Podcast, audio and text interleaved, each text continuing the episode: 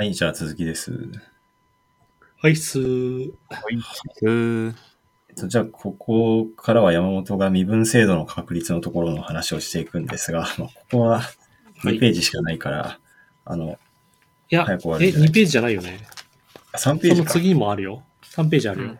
あ、ちょっと待って。これ3ページ目、今気づいたわ。そう あ、でもね、多分そんなにすごい内容があるとこじゃないから、サクッといけるとそう思う。そうだよね。サクッといきます。うんはい。えーっと、で、身分制度なんですけど、まあ、ざっくり言うと、うん。武士と百姓と町人がいて、で、その下に得た否認みたいな人たちもいて、で、うんまあ得た否認は結構、まあ、なんていうか、こう、戦戦士の対象というか、その、はいはい。住む場所とかも身分ごとに仕切られてて、なんかあんまりみんながやりたがらない仕事をやらされてたりとか、まあ大変でしたようんうん。ぶ武士の方は、名名字対等とか、まあ名字を名乗ったり、刀を持ってたりして、まあ、えーっと、支配階級でしたよっていう、なんかそういう感じなんですけど、うんうん。えーっと、なんか身分制度って、あの、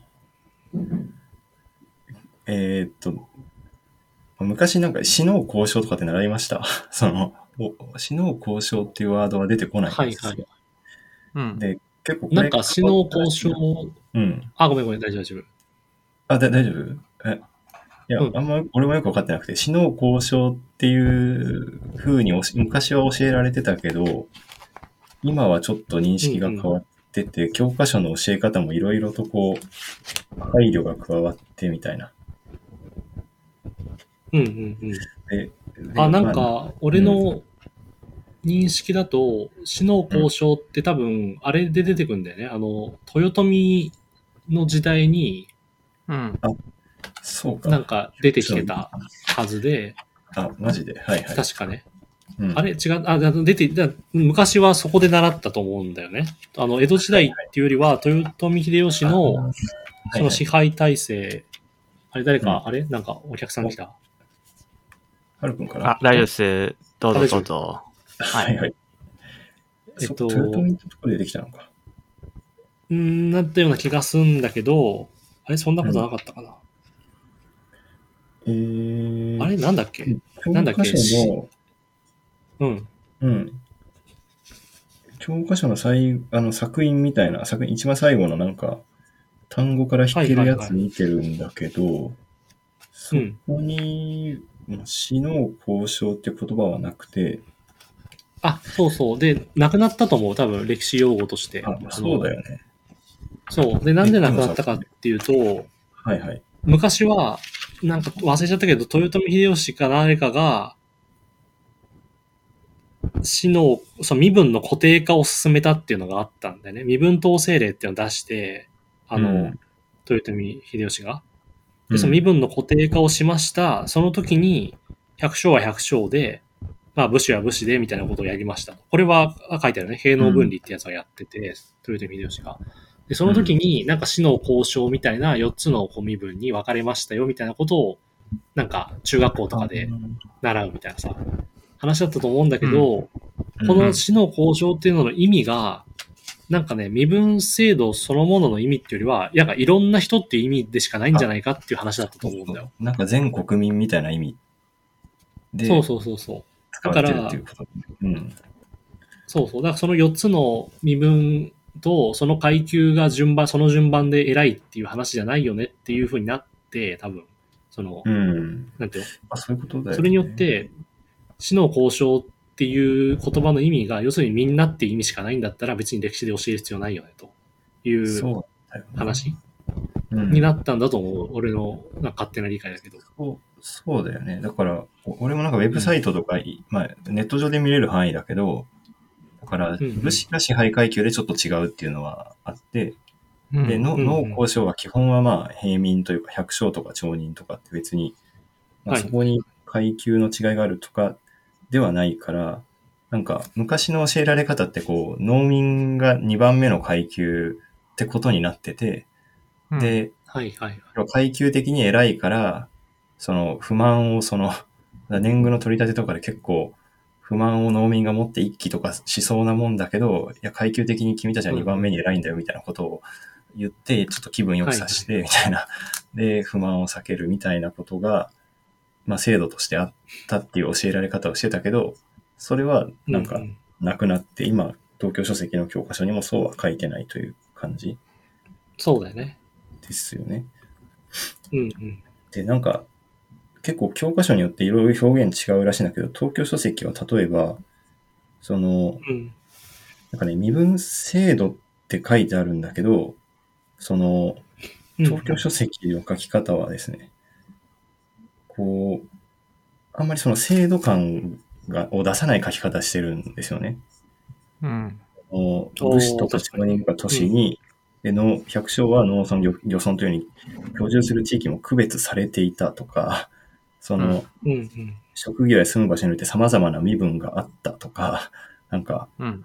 うん。得た否認と呼ばれる身分の人がいたみたいな感じで、うんあの、はいはいはい。そういうふうに制制度としてそういう身分を作っ、国が作って当てはめていったとか、そう、そういうことを書き方というよりは、まあ、こういう人たちがいて、ここに住んでましたよっていう、なんか、お知らせというか、なんか、そういう書き方をしてて、ああ、なるほどなるほど。で、で唯一強制っぽい書き方されてるのが、あの、得た否認の人たちが、えーっと、なんか、牛、えっと、死牛馬、死んだ牛とか馬の処理や行契約も強いられたって書いてあるんですよね。うん。なんかはいはいはい。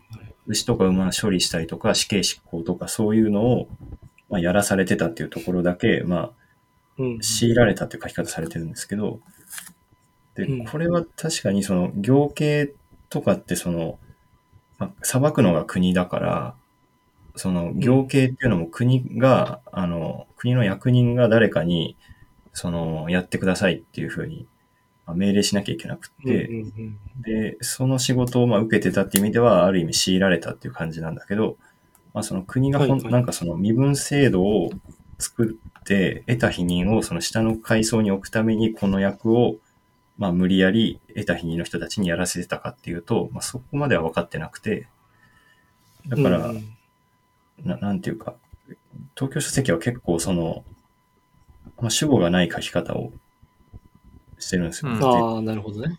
はい。うん。うん。はいはい。うん。じゃあ、他の教科書ではそうでもない書き方をしているところもあるみたいですね。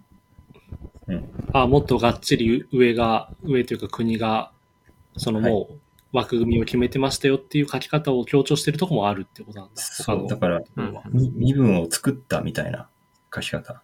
はいはいはい。ああ、そういうことね。ね。あまあ、だからら、そこは、ず確かにね、すごいセンシティブな話でもあるけど、そうそうそうなんていうの？要は別に江戸幕府が言う前から、そういう差別意識とか、その、うんなんていうの？まあ、家柄によるさ、あの、なんていうかな、その上下関係っていうか、その、なんて身分の上下とうかうん。は当然あるわけじゃない、やっぱり。そのうん。まあ、要は武士、大きくな、大きく制度化されてる仕組みは、武士とそれ以外っていう、ああと武士とお寺とか貴族とそれ以外っていうこと。であそうだね。うん。でそこはなんかそのヨーロッパのさ、フランス革命以前のものとかを見ても、やっぱり特権階級っていうのは存在すると思うんだよね。制度化された存在として。うんうん。でで、まあ、だから、例えばフランスとかあと貴族と、そういう宗教家、あの、聖職者が特権階級。はいはい。それ以外は平、まあ、なんていうの、金持ちだろうが、貧しかろうが平民は平民っていう、その区分だけが、オフィシャルには存在してて、だけど、はいフランス革命の時には、実際には貧しい平民もいれば、豊かな平民もいてっていうことだったわけじゃない？例えば。うん。で、まあ、江戸も多分そうで、武士と、その宗教家っていうか、神官とか僧侶っていうのは身分的に保障された、まあ、支配身分のようなもので、うん。中でも武士が特権的にいて、そうだよでね。まあ、あとは、なんか明示的に権利とかが制約されたりしてるわけじゃないけど、元々の差別意識とか家柄とか、職業的な塊とかが存在しているものを、なんかまあ、幕府としてはこう追認するような形で制度に落とし込んでいくっていうか、なんか、うん。要は今のその状態から動くなよっていうふうにしてるだけだということだよね、多分基本的あに。そうですね。うんまあそうだよね。だから、そうだね。違う身分の人との交際を禁じたとか、そういうのは書いてあるよね。うんうんだからまあその枠枠はもともとあって、多分世の中にそういう区うん分、うちは百姓だとかさ、うちは職人だ、商人だ、得た否認だっていうのがあり、そのまあ枠を、まあ後から追認してというか、なんか、その状態で前提にして社会作っていくからねっていう風にしちゃったっていうことなのかなっていう感じがする。まあそういうことか、そうか。まあ、あとまあ、え得た否認の人たちっていうのは、これもうん教科書でいろいろ時代とともに変わってるらしいんだけど、まあなんかそんなに貧しいわけではなく、貧しい、必ずしも貧しくはなかったっていうのも分かってるらしくて、うん。ほその、検地帳っていうその米取り立てた記録残ってる帳面とかもあるらしいんだけど、うん。そういうのを見ると別、や得た否認の人の方が、あのーまあ、なんていう、米の収穫ちゃんと十分取れてたみたいなケースも全然あるみたいだし、うん。なんかその、別に、うんなんか水場使わせてもらえなかったとか、そういうこともまあなかったっていうことなんで、だから、はいはい。あの、で、その武士とかも一緒で、その、まあ、武士だから偉いからお金持ってるかっていうとそういうわけでは全然なくて、その、なんか武士は食わねえど高いわけとかそういう言葉もあるけど、なんか、この階階級とそのお金どんくらい持ってて生活に余裕があるかっていうのはあんまりその関係なくて、っていうのがまあ、でも、でも差別はされてるっていう、なんかそういうのが実際のところだったみたいですね。うんまあ今のことで言うと、はい。うん。まあなんか不思議でもなんで、うん。そうだよね。例えばさ、フランス革命の時にあの、シャルル・アンリ・サンソンって出てきたじゃない？あの、処刑をする一族のさ、うんなんていうの、処処刑人の役の、まあ、い一家でそれを相続っていうか、になってるはい人々。はいはい。はいはい。で、まあ、そういう家族っていうかさ、そういう家が存在するっていうのはまあわかるわけ。中世から考えてさ。うんある種そういう、まあ、汚れ役というか、人の生き死にとか、生き物の生き死にに関わる仕事をしてる人が確実にまあいて、世の中には。うん。で、そういうのがさ、まあ、なんていうの、中世社会とかでなんとなくその、まあ、い意味、意味、意まれるというか、こう、なんていうの？こう、差別的な扱いを受けるのは、まあ、わかるといえばわかるのね。なんか、うんこう、そういうのがまああってもおかしくないって感じはあるけど、なんかそれを制度的にさ、なんかこう固定しなきゃいけない理由ってのは何なんだろうね？あの、なんだろう。うーん。だってその家がずっとやってればいいわけじゃない？なんかその世の中を回すためにはさ、江戸時代、江戸幕府の都都合としては。うん。で、それを他の身分と交際を禁じるとかっていうのは、その境界を曖昧にさせたくないっていうことなんかね、その幕府としては。その、そういうのをやる人の、なんだろう。えー、そうだよな。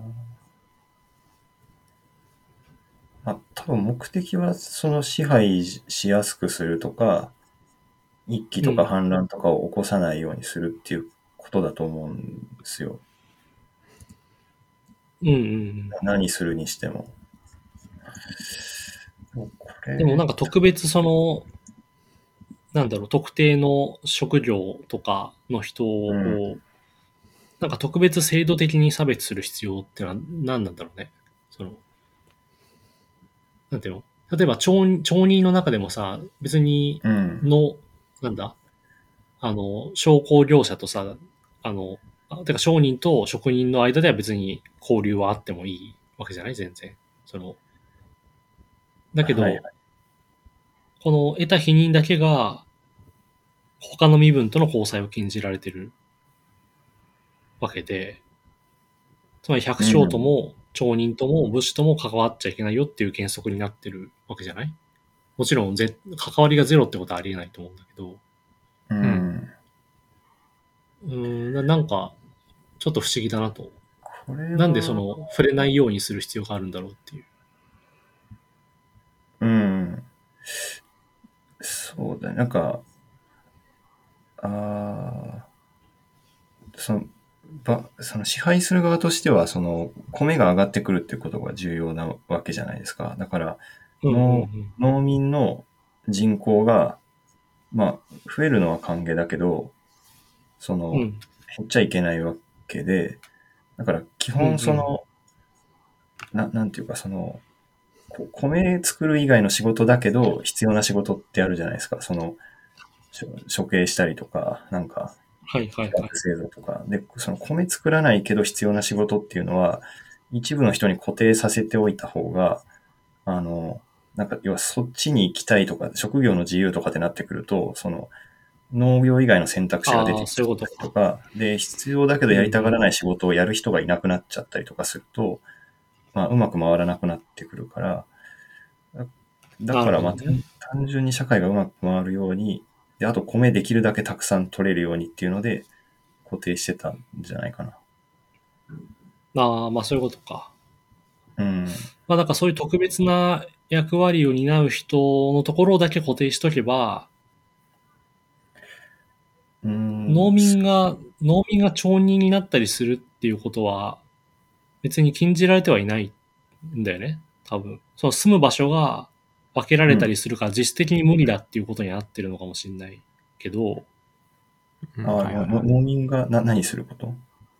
あその農民が例えば町人になる、要は、百姓が都市に出てきて、例えば職人の、こう、なんていうの、徒弟になったりとかさ、そういうのはあったりするのかね。そこは禁じられてないわけでしょ？そう。そんなことないのか？一応教科書には身分は家ごとに世襲され、武士は家禄を百姓は高知など、町人は職業を親から受け継いだって書いてあるけど、だだから、うん。今作り方っていうのは百姓だけど、そう、例えば、百姓の家のその次男、三男、うん。その長男以外のさ、子供はさ、その地位が低いわけじゃない？で、うんそういう世襲制だと世襲され、できないさ、財産を受け継げない農民の子供とかはさ、まあ都市に流入したりは当然すると思うんだよね。なんかこう、感覚的にだけど。てかまあ一部は絶対いるじゃん。もうこんな家出てくって言ってさ、都市に出ていく人が。うん。で、それは多分、どっかの職人の家だの、商人の家だの、駒遣いというか、徒弟になったりとかして、行くんじゃないのかなってなんか思ってんだけど、そんなことないのかな？そう。まあ、そうか。どうなんだろうね。無理な、そういうの無理なのかねわかんないけど。まあでも少なくともなんか身分的にそれが禁じられてたってわけじゃなさそうじゃない？なんかできるかできないかわかんないけど。うん他の、他の身分との交流が禁じられたのは得た否認だけなわけでしょ？そうだね。確かに。うん。確かに確かに。うんまあちょっとわかんないや。そう。だだからこそなんで得た否認だけを縛るのか？が、ちょっと謎だなと思ったっていう。うーん。なるほどね。まあでもわかんないや。もしかしたら農民からそういう得た否認のやる仕事をやったら、うん。そういう身分になったって見なされるみたいなこともあんのかな？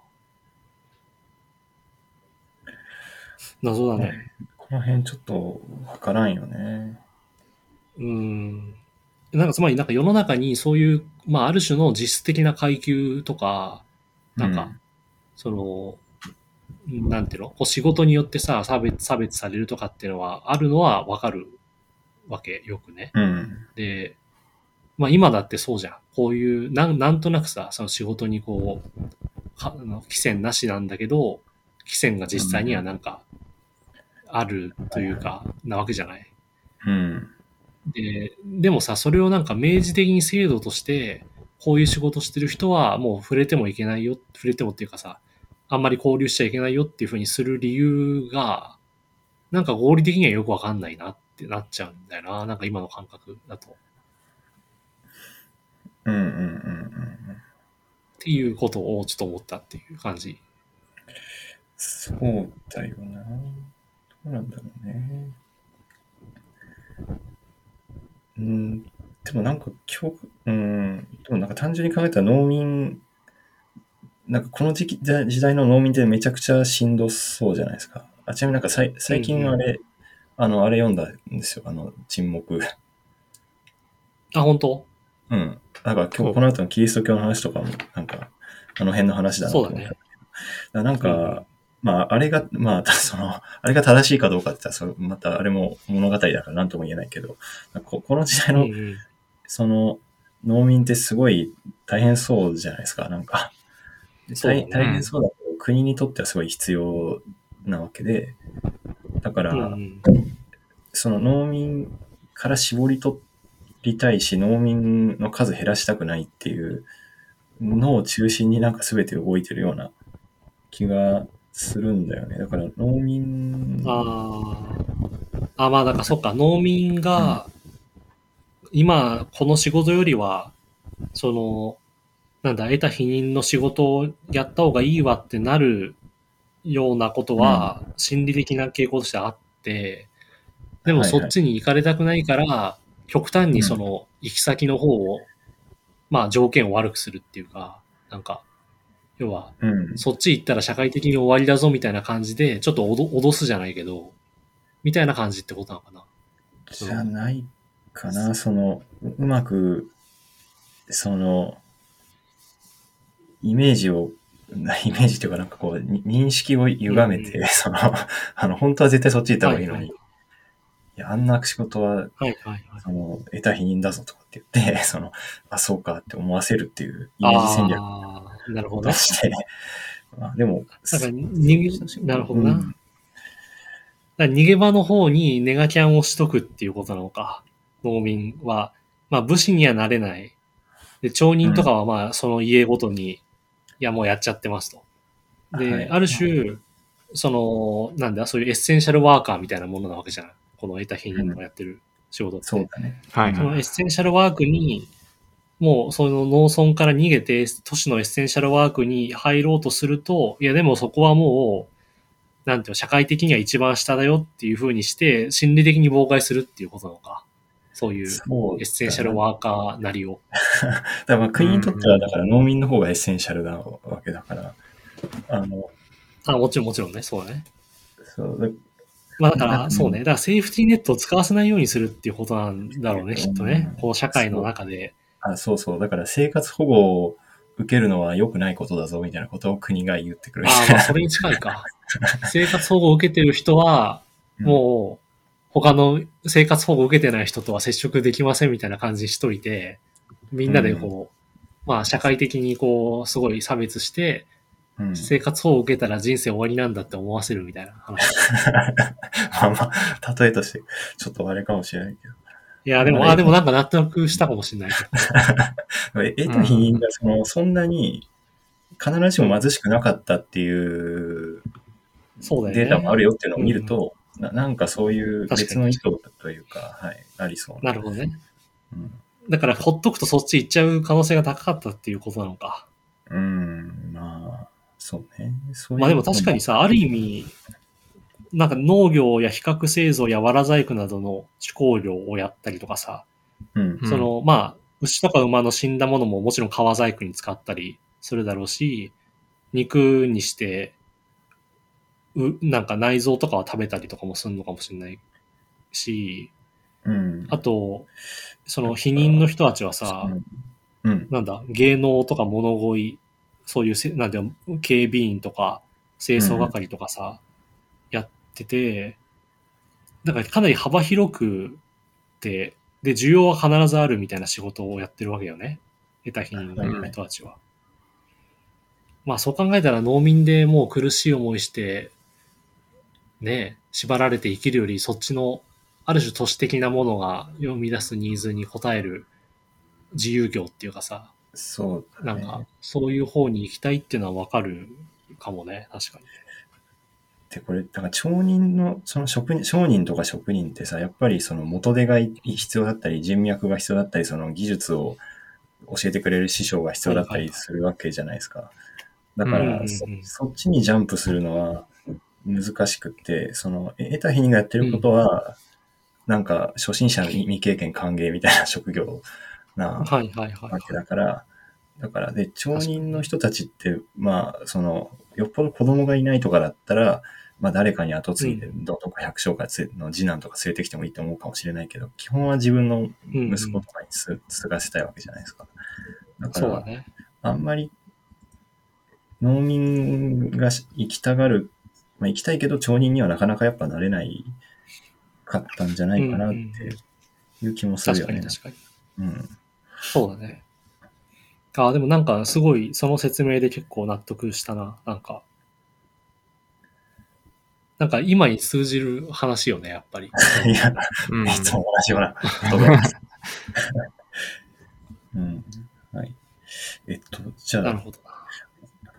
じゃあい今のが118ページだから、ああともう駆け足であれしますけど、うんはいえっ、お願いします。での農民の統制っていうところですね。だから幕府や藩の財政をされたのは農民から徴収される年貢や、まあ、武薬、だから米で納めるか労働で納めるかみたいなことを、まあ、この時代も、まあ、総徴用みたいなところから、まあ、来てるらしいですけど、うんえーっと、今年貢にもまあいろいろ種類があってとかそういう話をしてて、で、え江戸,、はい江戸時代初期は年貢とか、その労働のまあ負担がかなり多かったんで、もう嫌だって言ってうん。農民がまあ村を出てくみたいなことが結構あったらしくて、で、うん。そうすると、まあ、まあ幕府とか藩からすると、まあ、年貢が減っちゃって困るんで、えっ、と、その対策として、えっ、と、まあ、電波と永代売買禁止令っていう、まあ、要は農民が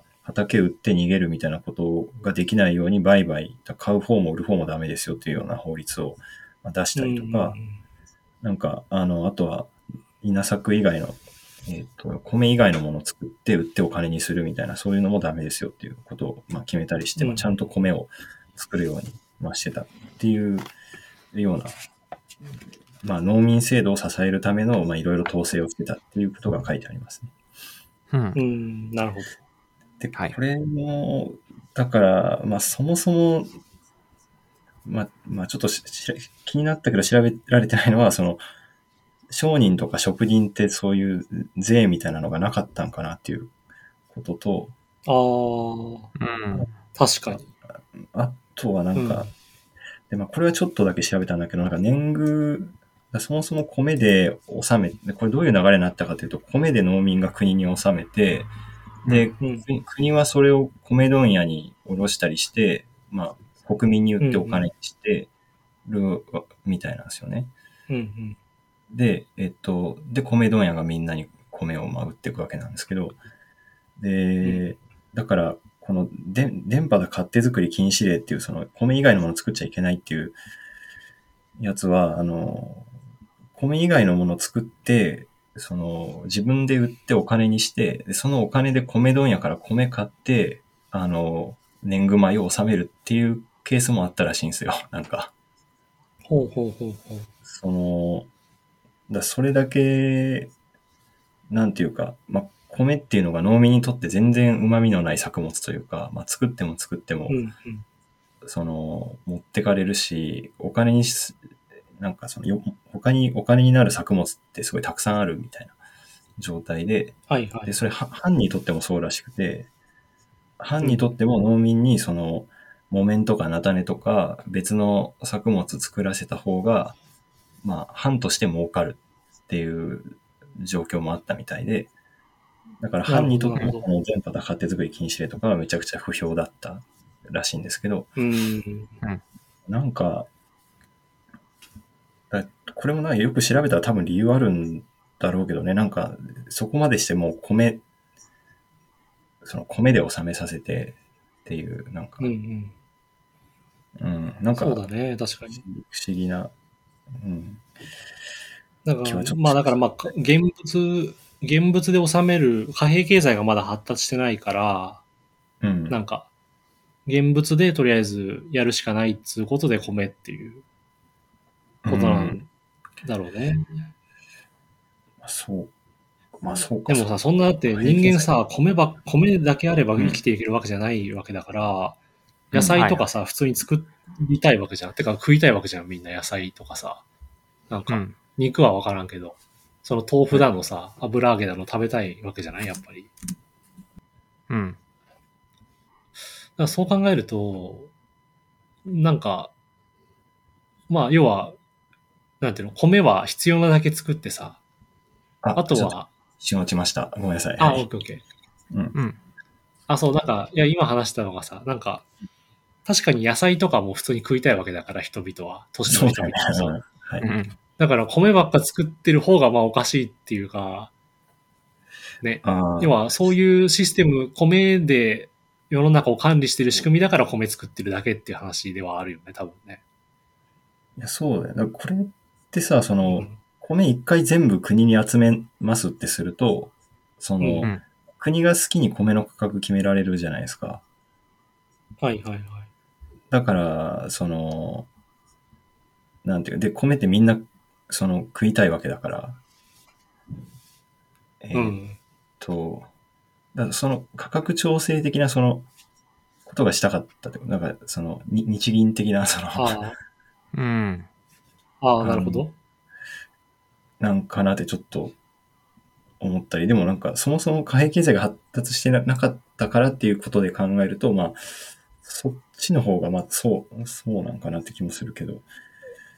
そうね。まあ、まあ、都市部では貨幣経済なんだろうから、ある程度は、多分。ああ、まあそうか。だそうすると、都市部では米の価格っていうのは存在するけど、うんうん。農村ではさ、米の価格っつっても米しかないわけだから、お金が、お金っていうか、あれはなくて確、米がお金なわけだから、うん。だかあら米、要は大地からお金を生産して、その3分の1くらいを幕府に上納してる、税金を納めてるっていうことに近いわけだね。はい生活費が大地から湧いてきてるみたいな話だから、え、これでもどう、どうなんだろう。だからその、えっと、米問屋から米買う人って、その、農民は米問屋からは米買わないってこと？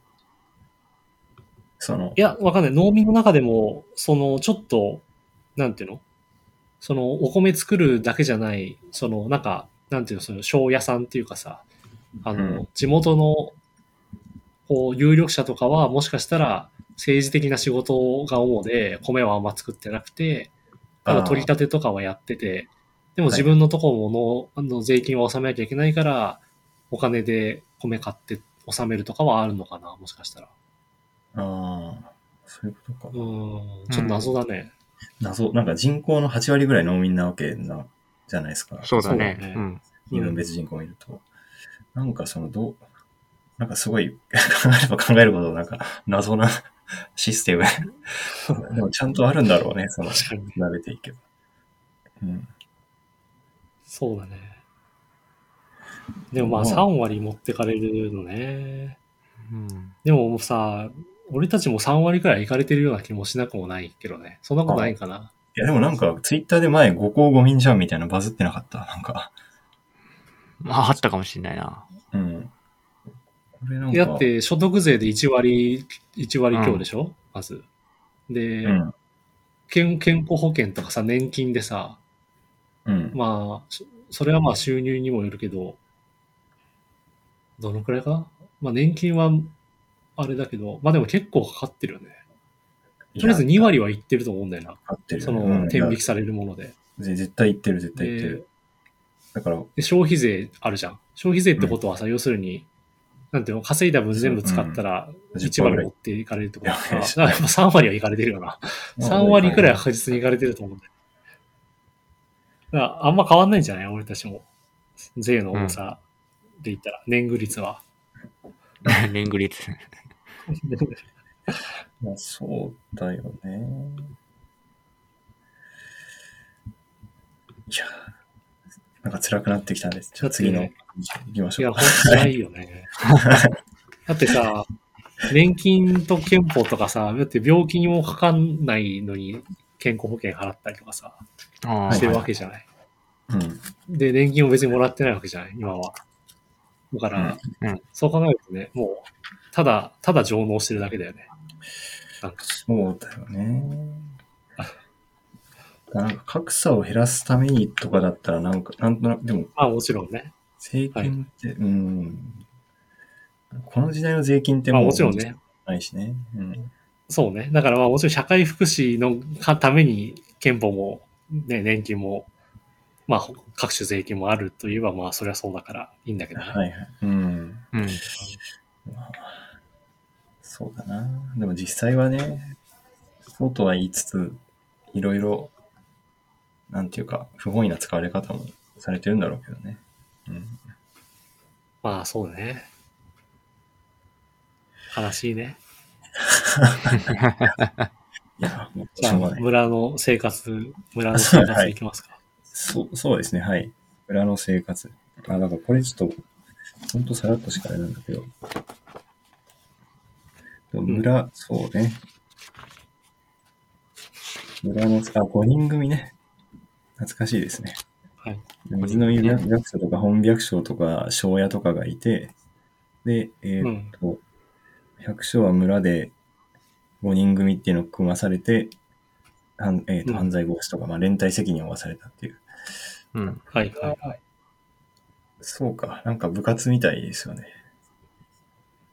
やっぱ連帯責任ってうん。頭良すぎるよな。頭良すぎ、残 として。残酷なほどに頭良すぎるよね。連帯責任ってものを生み出したやつは。そうだよ。そうだよな。まあ、残酷なシステムだよな。うん。うん。そうですね。まあでも、そんな、あとなんか、まあ、村八部とかか。村の掟とか。はいはい。えもう村読んでるだけで嫌になる世界だね。ここはね。えうんだから、い いやまあもちろんね、その当時の、うん。そうそうそうそう。まあでも別にね、みんなが不幸せだったとは思わないけど、うんやっぱ今の感覚から見ると結構息苦しそうだなって感じするね、村の生活は。うんうんうんうんそうだよな。まあ今はなんか、この、ううんうん。ああ、このさ、あの、田植えとか稲刈りとか、そういう農繁期にはゆい、もやいと呼ばれる共同作業が行われたと。要するにみんなで、なんていうの？一気にさ、田植えとかするために、まあ、呼んで順番にやってったりとかさ、そういうのを共同作業が発生して、で、こういう、まあ、連帯責任とかもあるし、年貢も納めなきゃいけないしで、個人の行動も束縛され、で、村の掟とかさ、うんしきたりに背背くと村八部ですよという、この実地社会、村受けという実地社会。これやります。今も、まあ今はそんな、ゆいもやいな、うち農家だからさ、実家がね。はいはい。で、このゴールデンウィークにもさ、田植えに行かなきゃいけないわけですよ。はいはい。ゆい、ゆいじゃん。まあ、ある、まあ、ゆまあ、ゆいね、家族を、そうね。まあ、家族をね、超えてやってるわけじゃないから、ゆいもやいではないんだけど、あの、それね。でもさ、まあ、基本、例えば、なんていうの？そのさ、別に労働として難しいものは何一つないわけね。その、うん。俺がやるような、の、ななんていうの？稲刈りとか、うん。あの、種まきとか、田植えで、はいはい。俺が担当するような仕事はもう全く難しさもかけらもない。体を動かすだけでいいわけね。しかも別に重労働ですらないし。ならさ、別にその近所のさ、中、中学生とか高校生とかアルバイトでさ、雇ってさ、なんか、低賃金で働かせればいいじゃんって思うわけ。なんか、一あ日、一日とか二日で終わるわけだから、ちょっとしたあるうんうんお小遣い稼ぎでさ、いいじゃんみたいなさ。って思うけど、なぜか家族がでやんなきゃいけないわけなんだよ。あ、そうなの？で、そう。で、それって要するにめんどくさいからなんだよね。その、家族以外の人に頼んで、うん。なんかいろいろ教えたりとかさ、そういうのめんどくさいから、まあ、い家の人で集まってやろうみたいなさ、まあそういう惰性でやってるわけですよ、農業をね。うん。うん。うん。これだから村とは関係ないかもしれないけど、な、なんだかなっていうのは思いますよね、ちょっとね。たただの愚痴だったら。完全の愚痴だった。まあそうだよな、でも。まあ。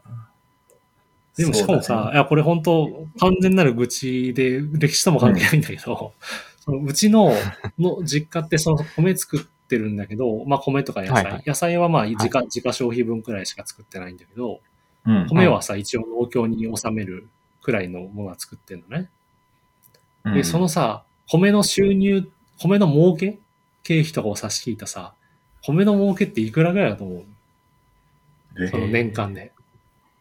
年間でまあ、その実際にすごいちゃんと稼働する日っていうのは、まあ1ヶ月分もないわけなのね。うん。その種まきとかしたり、あの、土をさ、掘り返して、な、なんか肥料買ったり土買ったりとかいろいろ働く日っていうのは、多分トータルで見れば1ヶ月分くらいなのね、がっつりそのことに時間を使ってる時間。あとはまあ、うん細々気にしてるっていうだけなんだけど、その、な水とかね、あの、肥料とか。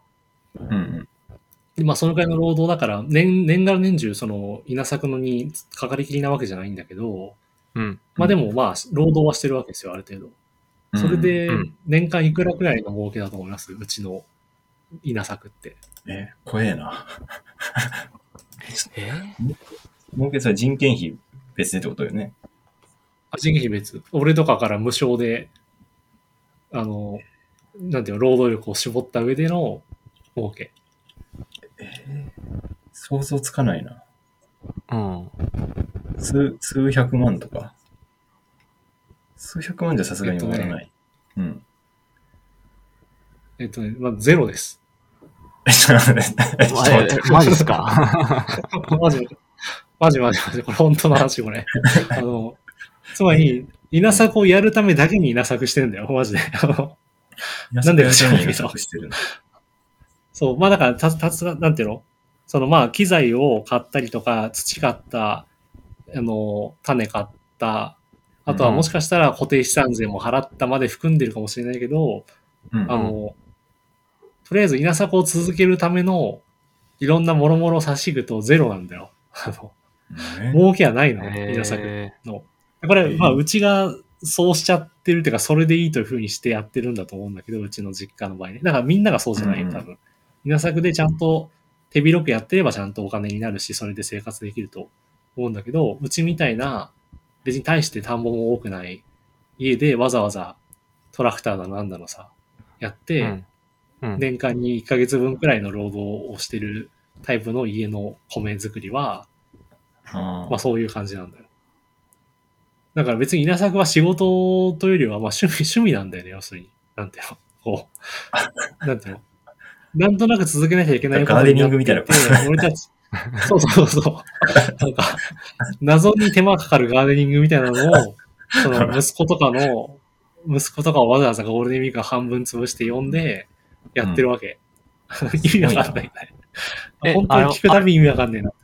あれじゃないの？くぼ、うんなんかあの、久保田のトラクターみたいなの買ってるんじゃないの？コンバイン的なやつあ。もちろん、あそうそう、あるよ。そういう、いあの、田植え機とか、トラクターとかはもちろん存在して、あと種まきのためのさ、ベルトコンベアみたいなのもあるのね。その。土をさ、巻いて種をまく、そういう機械とかもあって、もろもろのそういう原価償却も含んでっての儲けゼロってことなんだよ。あれってなんかあれだよね。結構高いよね。高い高い。数千何何2000百万ぐらいしない？あ、そうね。ちゃんとしたやつはするね。うん。それを 10, 10年とかで焼却したら、200、年間200万ぐらいはあるってことか。でもそれ、そそうういうのまあうちのはそんなにゼロってことでしょ？あ、もちろんもちろん。うんうん。そうそう。うんうんうんうんだから確定申告しても、農業の確定申告の時のその、なんていうああ、の、儲利利け益はゼロってことね。うん。ゼロってこと。うんうん。で、実際、だから、それは確定申告でそういうふうにちょろまかしてるからっていうよりは本当にゼロなんだよ。あの、まあ、うんそんな感じ、別に儲かってはいないわけ。うんうん。そうなの。で、まあもちろん、例えば稲作の面積がもっと多ければそんなことないんだと思うんだけど、うちは少なくとも消極的に、もう稲作するためだけに稲作してるわけ。え、ちょっとひ広く、広くないがちょっとお思い浮かばないけど、どれくらいな、ああ、まあなんかその田んぼの1枚の田んぼってイメージできるでしょ？大体そのうん、田んぼもさ、大ま大まかかにこうくくくられた、土手でくくられた田んぼ、もちろんさ、広さはいろいろあるけど、うんうん。それはまあ大体その、うん、どのくらいって言えばいいんだろうな。うん多分50メートルかけるはいはい50メートルよりはでかいかな。まあ50メートルかける80とか80メートルとか、まあそのくらいの多分広さなんだよ。1枚あたりのものは。で、はいはいそれかける、えーっとまあ、ちっちゃい田んぼも合わせちゃうと、それかける5枚とかだと思うんだよね。うちの田んぼって。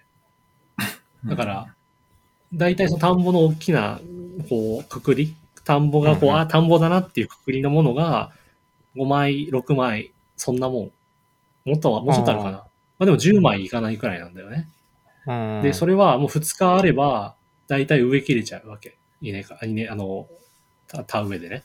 機械でガッチャンガッチャンやって、2日くらいあれば終わっちゃうよっていうあ機械でね。感じなんだけど、うんそうそうそう。っていうくらいのもので、だから、機械が、それぞれの機械が活動するのも大体2日ずつとかなわけ。稲刈り機はあーなる2日稼働。本場の、なんだ、田植え機も2日稼働。種まき機も2日稼働みたいなね。それで、まあそれくらいしかない面積で、でも機械は同じようなもんだからさ。っていうのもあって、はいはいはい。そうだよね。うん。多分ね、儲けはゼロになってる。でも、儲けゼロにゼロになるくらいでいいと思って多分やってるんだと思うんだけど、うん損にならならなきゃいいくらいのね、感じで。はいはいはい。やってんだとは思うけど、まあ、にしてもなっていうさ、その、なんていうの。うん。じゃあ何のためにそんなガーデニングやってんですかっていう話ではあるんだよね、やっぱね。いや、そう、そう。でも、エヴァのカジさんもなんか、畑はいいよ、みたいな。まあ、おっしゃってましたね。まあね。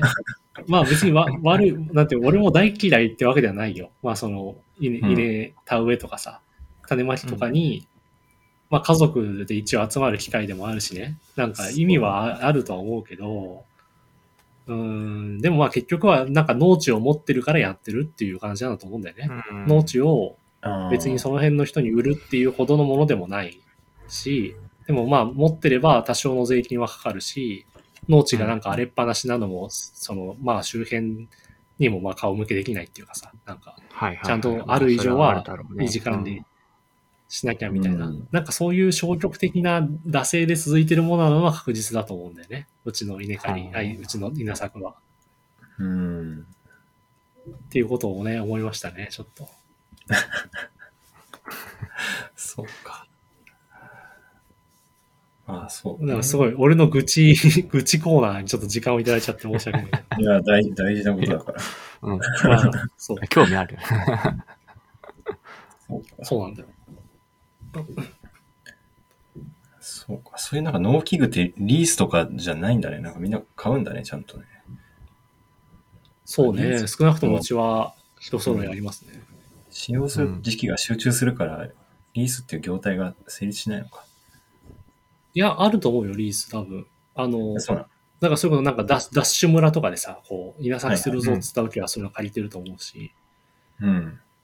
リースの方が良くないですよね。まあ、あともちろん確かね、そうだと思いますけどね、なぜか買ってんだよね。よくわかんないね、なんか、うちの人のやることはね。なんか、のんのん日和見ててさ、うんのんのん日和の宮内家も畑持ってて、手伝わされたりしてたじゃないですか。そうですね。はいなんはいかトラクター、トラクターで田植え機みたいな、買ったんだけどとかってうんうんやってて、うんえ、買ったのって思ってうん、すごいね。高くないそれって思って、お金あるんだな、宮内家ってってちょっと思ったんだけど、なんか。はいはいはいはい。うん。いや、なぜか買うんだよね。はい。いや、それどころじゃないんだよ。なんかね、うんあの、米、その買った米を、週、うん入れとく、でかい、なんていうのかな、サイロじゃないけど、こああはいはい。う、でかい入れ物があるんだよ。で、でかいっつっても本当人の、なんか2階建てくらいのね、高さの、あの、巨大な、こう、米、米保存器みたいなのがあって、はいはいはい。そこにぶっ込んで、脱穀と、脱穀なのかな？あれなんかするんだよ。処理するのね。乾燥させたりとかして。そんな機械とかもさ、いや、これ、まあどう考えてもその数百万っていうデカさだろうって思ってんだけど、うん。そういうのもなんかね、存在してんだよね、家に。あ意味わかんい。ない。だから本当貯金とかもあるんだろうね。あるある。だから最近はもう米余りで、米の消費量が減ってるから、うん。あの、国とかもあんまりその食用米作ることを推奨してないんだよ、国も。あで、あの要はなんていうの？あの家畜用の米あ。うん。とかの方が補助金出たりするのね。あのえ牛だの。豚なのに食べさせる、あの、家畜飼料用の米を作ったら、それの補助金あげますよとかっていうのがあって、ーで、うちも一部それ作ったりとかしてる。だよ。でももうさ、何が何やらだよね。世の中何が何や いや、ほんとね、不可解だね。あの、農業は。はい。そう。ごめん、また謎の話しちゃった。いや、だこれ今俺が余計なこと言ったわ。大丈夫です。はいで、えっと、まあ、もうほほぼ言うことないです。なんか、あと、まあ、街の生活についてもちょこっと書いてあって、なんか、えーっと、うんなんだ、併農分離で、えーっと、はいはいはい。そうですね、城下町とかそういうところに、あ都市が多く生まれたってことですね、この時代に。うん。はいはいはい。みなんか、職業とかごとに、こう、区画整理されて、まあ、都市ができて、うんうん。で、そうですね。だから、あ、そういうことか。だから、年貢にあたる、将軍や大名は都市を反映させるために、年貢にあたる実施や営業税を免除して商工業者を集めたとかって書いてあるから、まあ、本当だね。商工業者からも当然税金は取ってたけど、まあ、それを免除し免除して、なんかその城下町的なものを作って、うん。っていうことをやってうんうんたんだね。うん。うんうんなるほどね。まあ全体のね、人口の1割くらいしかいない、1割以下なわけだから、町民は。うんまあそいつらから取らずに農民から絞ればいいかっていう考えなんだろうね、きっとね。その、うんうんうんそういうことですね。はい、まあまあな、なんか大体そんなところです。はい。はいはいいや、なんかいやー3ページのお時間かかっちゃったね。ごめんね、ちょっと俺のそう愚痴がだいぶ時間を奪ったけど。農作業のうちを聞きながら。うん。いや、本当だよね。なんかヤンマとかの家はさ、町人の家なわけでしょ？要するに。町人？歴史的に言ったら。え、どうな、ああ、そんな歴史、どうなのかな？うち輪島でその輪島塗りやってる家はひいじいちゃんからで、うんうん。はいその時は、まあ、父親は今作る仕事やってるけど、その時はその仕入れて売るっていうその漆器屋的なことやってたから、うんうん。プロデュースっぽいこと、うんうん。だだからこの中で言うと確かに職人ってよりは商人とかなるんかな？うん。でもわかんない。でもそれも全然近代の、近代というか現代の話だから。うん。そのご先祖、江戸時代とかまでは遡ってっていうのはないんだ。そのいや、わからん。あ、でもそれで言ったら全然あれなんじゃない？百姓なんじゃないわかんない。す、鈴とああ、そうか、なんか。石川の鈴っていうエリアが一応なんか、あの、はい、はいはい。あまあ今もあるし、うん今は米とかもらうしね。うん。ああ、そうなんだ。うん。まあそうだよね。百姓が8割なんだから、大体の人はそうか。大体の人百姓なんそのだな。まあもうね、200年も前の話だからね。わかんないよね。ルーツはね。ルーツ調べたりします？その、なんか。ああ自、うんいや、あんま興味はないけど、多分うちは、あの、その、な実家ナスなんだけど、あの、うん。と栃木県の。うんその、そのナスの開拓民だと思うんだよね。で、多分その戦前の、あの、いつなのかわかんないけど、明治とか大正の時代に、うん。あの、ナスのこの開拓に入って、で、要は田んぼダムを作ってっていう人々の一族だと思う。多分うちは。だから歴史は全然ないんだよ。その、なんていうの、歴史のない土地に、その農業で開拓に入ったっていうことなんじゃないかな、うちの、ああ。あれは。うん。だから、だから由緒は何にも正しくないと思う、多分。うん。そう、開拓者か。うん。うんそうそうそう。なるほど。でもそういうのわかるんだね。うん、まあ多分なんか状況的にそうだろうなっていう感じかな。別に古くから存在する町とか村とかそういう単位の場所じゃないから、うちのエリアはね。なんか、あ。そうか。うまあ、江戸、江戸なのかいつなのか知らないけど、うんどっかの時点で開拓されたっていう感じ？昔からの何かそういう町場でもなければ、昔からの農村でもないっていうエリアだと思うね。多分うちのあたり。うんうんうん。なるほど。うん。本当や山だったっていうことだ。いやーなるほどね。はい。じゃあ、そんなところで次行きます？はい。ははい。行きましょう。い。すいません。はい。じゃあ、一回区切って次行きます。はい。はい。はい。はい。